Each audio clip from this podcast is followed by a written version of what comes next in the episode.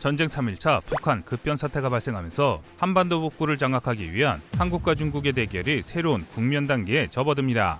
청천강 방어선을 돌파한 중국이 평양 진입을 위해 숙천으로 주력 기갑 부대를 투입하게 된 것인데요. 주력 전력은 랴오닝에 주둔하던 79 집단군 산하의 중형 합성여단들입니다. 합성여단은 미국의 여단 전투단 BCT에 해당하는 중국의 신형 편제인데요. 이 중 중형 합성여단은 대한민국의 기계화 여단에 해당하며 한계 여단의 112대 전차와 112대 보병 전투차, 155mm 자주포 36문 등으로 구성된 막강한 전력입니다. 그러나 이들의 기세는 박천과 안주를 거치며 우리 군의 화력에 크게 꺾였고 설상가상으로 숙천 이북의 평야지대는 숨을 곳이 전혀 없어 이들의 움직임 일거수 일투족을 속속들이 파악한 우리 군이 실시간으로 파악하게 됐는데요. 바로 RF-16, RQ-4, 글로벌호크, 중고도 무인기 MUAV, 군단급 무인기 등에 고스란히 노출된 것이죠. 또 얼마 지나지 않아 순안공항에 두 개 포병여단 규모로 집결한 K9A2 0개문이 BTCS로 송신받은 좌표로 일제히 포격을 시작합니다.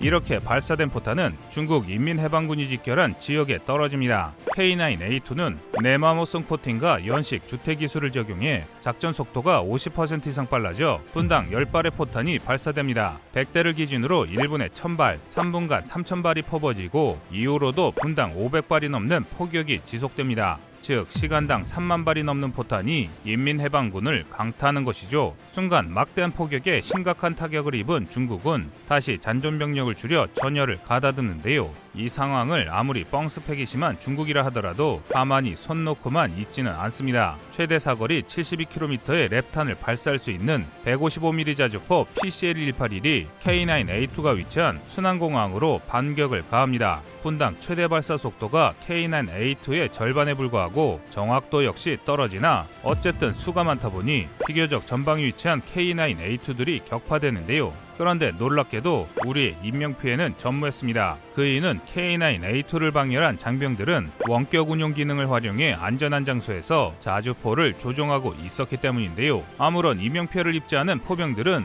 후방에서 새 자주포를 수령하는 즉시 바로 전장에 다시 투입됩니다. 게다가 새로 투입된 K9 자주포는 58구경장 초장포신을 탑재했는데요. 이 자주포는 바로 K9A3입니다. K9A3는 기존 52구 경장 자주포의 최대 사거리인 40km를 아득히 뛰어넘는 70km 이상의 사거리로 적 자주포 포병대의 대포병 작전을 실시합니다. 또 AESA 레이더가 탑재되어 탐지 거리가 70km에 달하는 국산 대포병 레이더 TPQ-74K의 정확한 좌표 제공 덕에 pinpoint 저격이 이루어지는데요. 그 결과 인민해방군의 포병대가 급속도로 와해됩니다. 이에 다급해진 중국은 122mm 자주포 PCL-171을 전진 배치해 수적 우위로 우리 군을 압살하려 합니다. 하지만 중국의 생각과 달리 오히려 한국 포병이 중국을 수로 찍어 누릅니다. 무리하게 접근을 시도하던 중국의 포병이 스스로 우리 군의 K55A1과 120mm 자주박격포, 105mm 차륜형 곡사포의 사거리 안으로 들어온 꼴이 됐기 때문입니다.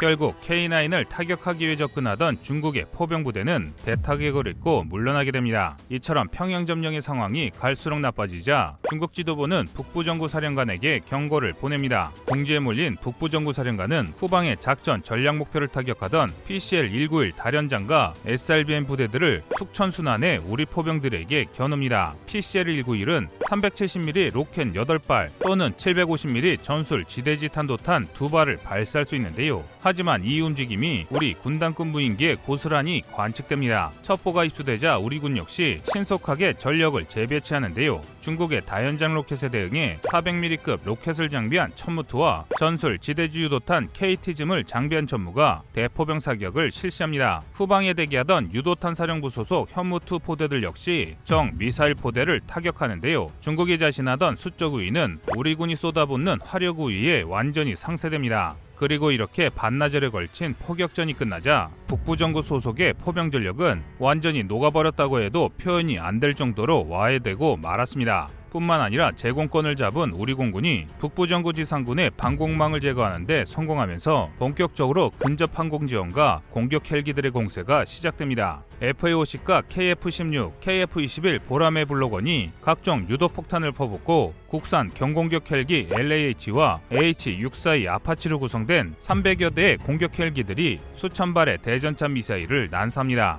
이 가공할 공세에 전방에서 숙천을 노리던 인민해방군의 중형 합성여단들은 후퇴할 겨를도 없이 싹쓸이 당하는데요. 이렇게 평양을 타격하려던 북부 정부의 주력이 완전히 끝장나자 중국은 전략을 변경합니다. 평양을 중심으로 한 서부 전선에서는 청천강, 압록강 등 지를 이용해 지연전을 펼치면서 함경도를 완전히 장악해 북곡 항로를 확보하려고 하는데요. 청진과 나진만 점령하고 장진호 등 함흥 이북에서 대기하던 78 집단군이 함흥 평야를 장악하기 위해 함흥 이남으로 진격을 시작합니다. 첫 타겟은 함흥에 주둔한 일본의 수륙 기동단입니다. 어떻게든 제2차 한국전쟁에 참전해 콩고물을 얻어내고 싶던 일본은 전쟁 4일차에 미일동맹을 명분으로 함흥에 기습 상륙을 감행했습니다. 세계 최대 규모의 소해 전력을 가진 일본에게 북한이 심어놓은 기뢰는 아무런 방해가 되지 않았고 3호위대군의 호위를 받는 한 개 연대 규모의 수륙기동단이 함흥을 장악하는 데 성공합니다. 이렇게 상륙이 성공하자 일본은 이 함흥을 통해 전후 발언권을 얻을 장밋빛 환상에 젖어 추가 파병을 진행하는데요. 그러나 일본의 환상은 갑작스럽게 쏟아져 내려온 중국 78집단군의 무참히 짓밟혀버립니다.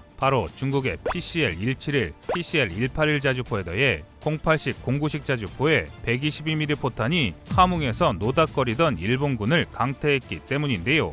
이에 화들짝 놀란 일본이 긴급하게 JTPS P-16 대포병 레이더를 가동해 중국 포병을 추적합니다. 그러나 최대 탐지 거리가 40km에 불과한 일본의 대포병 레이더는 랩탄과 고폭탄을 심없이 쏟아붓는 PCL-182를 탐지할 수 없습니다. 그 결과 얼만가 대포병 사격을 하던 일본의 99식 자 주포가 전멸하고 일본의 수력기동단은 압도적인 중국의 포병 전력에 고스란히 노출되어 전멸합니다. 교전이 시작된 지 하루도 되지 않아 한반도 에 상륙한 일본 육자대의 마지막 부대가 완전히 소멸하면서 일본은 제2차 한국전쟁에서 퇴장합니다. 이렇게 일본군을 격퇴하는 데 성공하자 중국은 다시 자신감을 찾고 함흥 평야를 완전히 장악하기 위해 빠르게 움직이기 시작합니다. 중국의 08식 장갑차, 04식 보병 전투차가 함흥 평야를 내달리는데요. 그런데 이들의 머리 위로 갑자기 포탄이 쏟아집니다. 전쟁 1차에 충성파가 주둔한 원산에 무혈 상륙한 뒤 평양과 연결 작전을 수행하던 해병 1사단 소속 K9 포대가 문천 이북에 위치한 금아읍 인근에서 고지를 장악한 관측반의 도움을 받아 중 중국 공군을 공격한 것입니다. 이 기습 공격에 함흥을 점령하고 기세 등등하던 중국의 기갑부대가 순식간에 와해됩니다. 이윽고 밤이 되자 중국 공군들의 틈새로 K9, A2, A3 전차가 진격합니다. 이 전차들은 기존 K1, K1, A1 전차보다 훨씬 뛰어난 열상 및 사통 장치를 장착한 국군의 개량 전차들인데요. 낮 동안 이어진 K9 포대의 포격에 의해 탐조 등과 열상 장비가 파손된 중국군을 유린합니다. 심지어 서부 전선에서 전에서 중국의 기갑 부대를 쓸어버린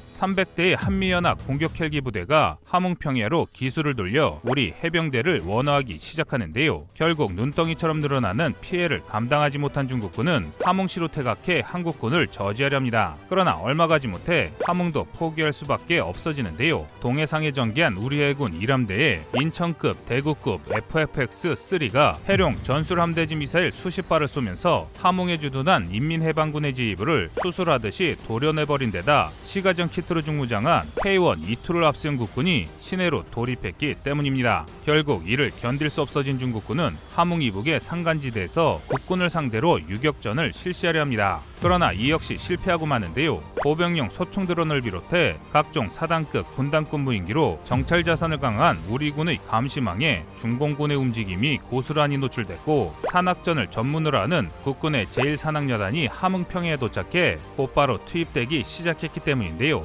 그런데 이게 끝이 아닙니다. 국군에서도 정예하고 사기 높은 곳으로 명성이 자제한 전문대항군 여단이 제2 산악여단으로 개편되어 1 산악여단과 함께 함흥 이북 산악으로 진입합니다. 미국식으로 전력을 강화하면서 상대적으로 산악 전력이 약화된 중국 인민해방군은 우리 산악여단에 순식간에 밀려날 수밖에 없구마는데요. 영하 3, 40도를 넘나드는 1월의 한파 속에서 얼어붙은 장진호까지 밀려난 중국 78집단군의 합성여단들은 한미 연합군의 맹폭과 해병 소속 K9 라인 공세에 하나둘 쓰러집니다. 마지막으로 공격 헬기들의 로켓셀에 두껍게 얼어있던 장진호의 얼음이 깨지면서 필사적인 후퇴를 하던 자녀 부대마저 장진호에 빠져 몰살당합니다. 이 무렵 평양 역시 충성파 국군에 의해 완전히 안정화됩니다. 국군의 도움으로 정권을 안정화시킨 북한 정권은 전후 안정과 재산 보장을 담보로 중국에 전쟁을 선포할 것을 우리 정부에 제안합니다. 전후 안정적인 정권이양과 순조로운 통치를 원했던 우리 정부는 북한 정권의 제안을 받아들이는데요. 이에 따라 북한군에게 국군을 보조해 중국에 맞서 싸우라는 지시가 내려집니다. 이렇게 북한군이 전쟁에 참전하자 중국인민해방군은 그나마 가지고 있던 수적 우위마저 상실한 채 북한의 게릴라에 사냥당합니다. 결국 모든 전력을 상실한 북부정부는 산둥에서 후방으로 재배치된 80 집단군을 중심으로 패잔병을 재편하고 본토를 수비하기 위해 전면 철수를 결정합니다.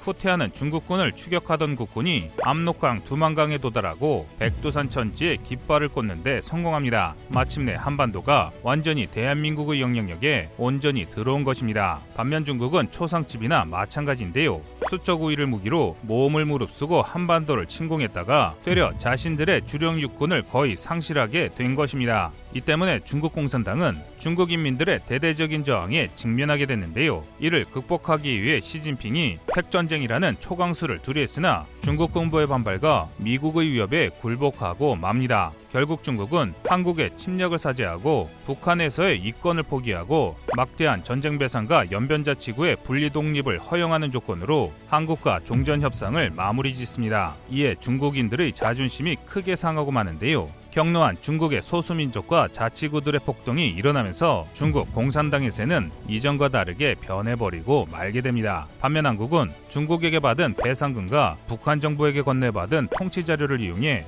북한을 빠르게 안정시키고 나갑니다. 한편 한국에 딴지를 걸어야 할 일본은 함흥에서의 대표로 인해 한국에 도움을 요청하는 신세로 전락했고 이 사건으로 한국과 일본의 전력차를 통감하면서 다시는 한국을 무시하는 것을 넘어 두려운 국가로 인식하게 됩니다. 지금까지 북한 정권의 붕괴를 바탕으로 벌어질 수 있는 동북아 포병대전의 시나리오를 전해드렸습니다. 여러분의 생각은 어떠신가요?